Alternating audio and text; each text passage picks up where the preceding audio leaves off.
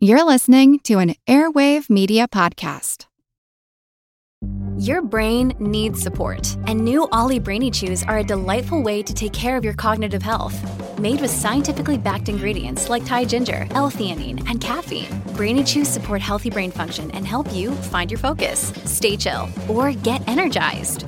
Be kind to your mind and get these nootropic chews at olly.com. That's O L L Y.com. These statements have not been evaluated by the Food and Drug Administration. This product is not intended to diagnose, treat, cure, or prevent any disease.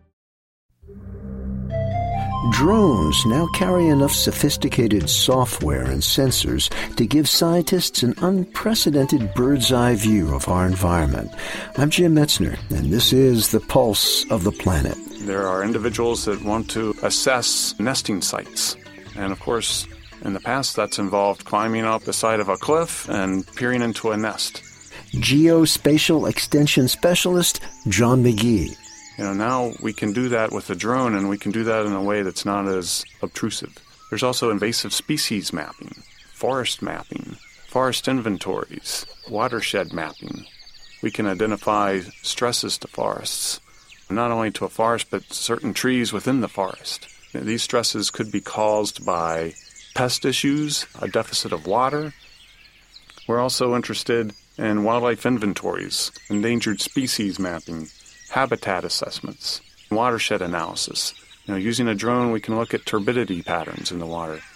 But with a thermal sensor, we can look at how the temperature of the water might change over time and where this temperature change is deriving from. Is it deriving from parking lots, industrial sources, or is it a natural occurrence? Well, drones not only take pictures, but their software collates and interprets them. As it moves down the flight path, it takes a picture, you know, every few hundred feet. And so after the drone landed, you would have obviously a collection of potentially several thousand images the post processing software helps to stitch these together and create a seamless aerial photograph. So it's basically an aerial image, but it's also a map. You can conduct fairly accurate measurements using this imagery.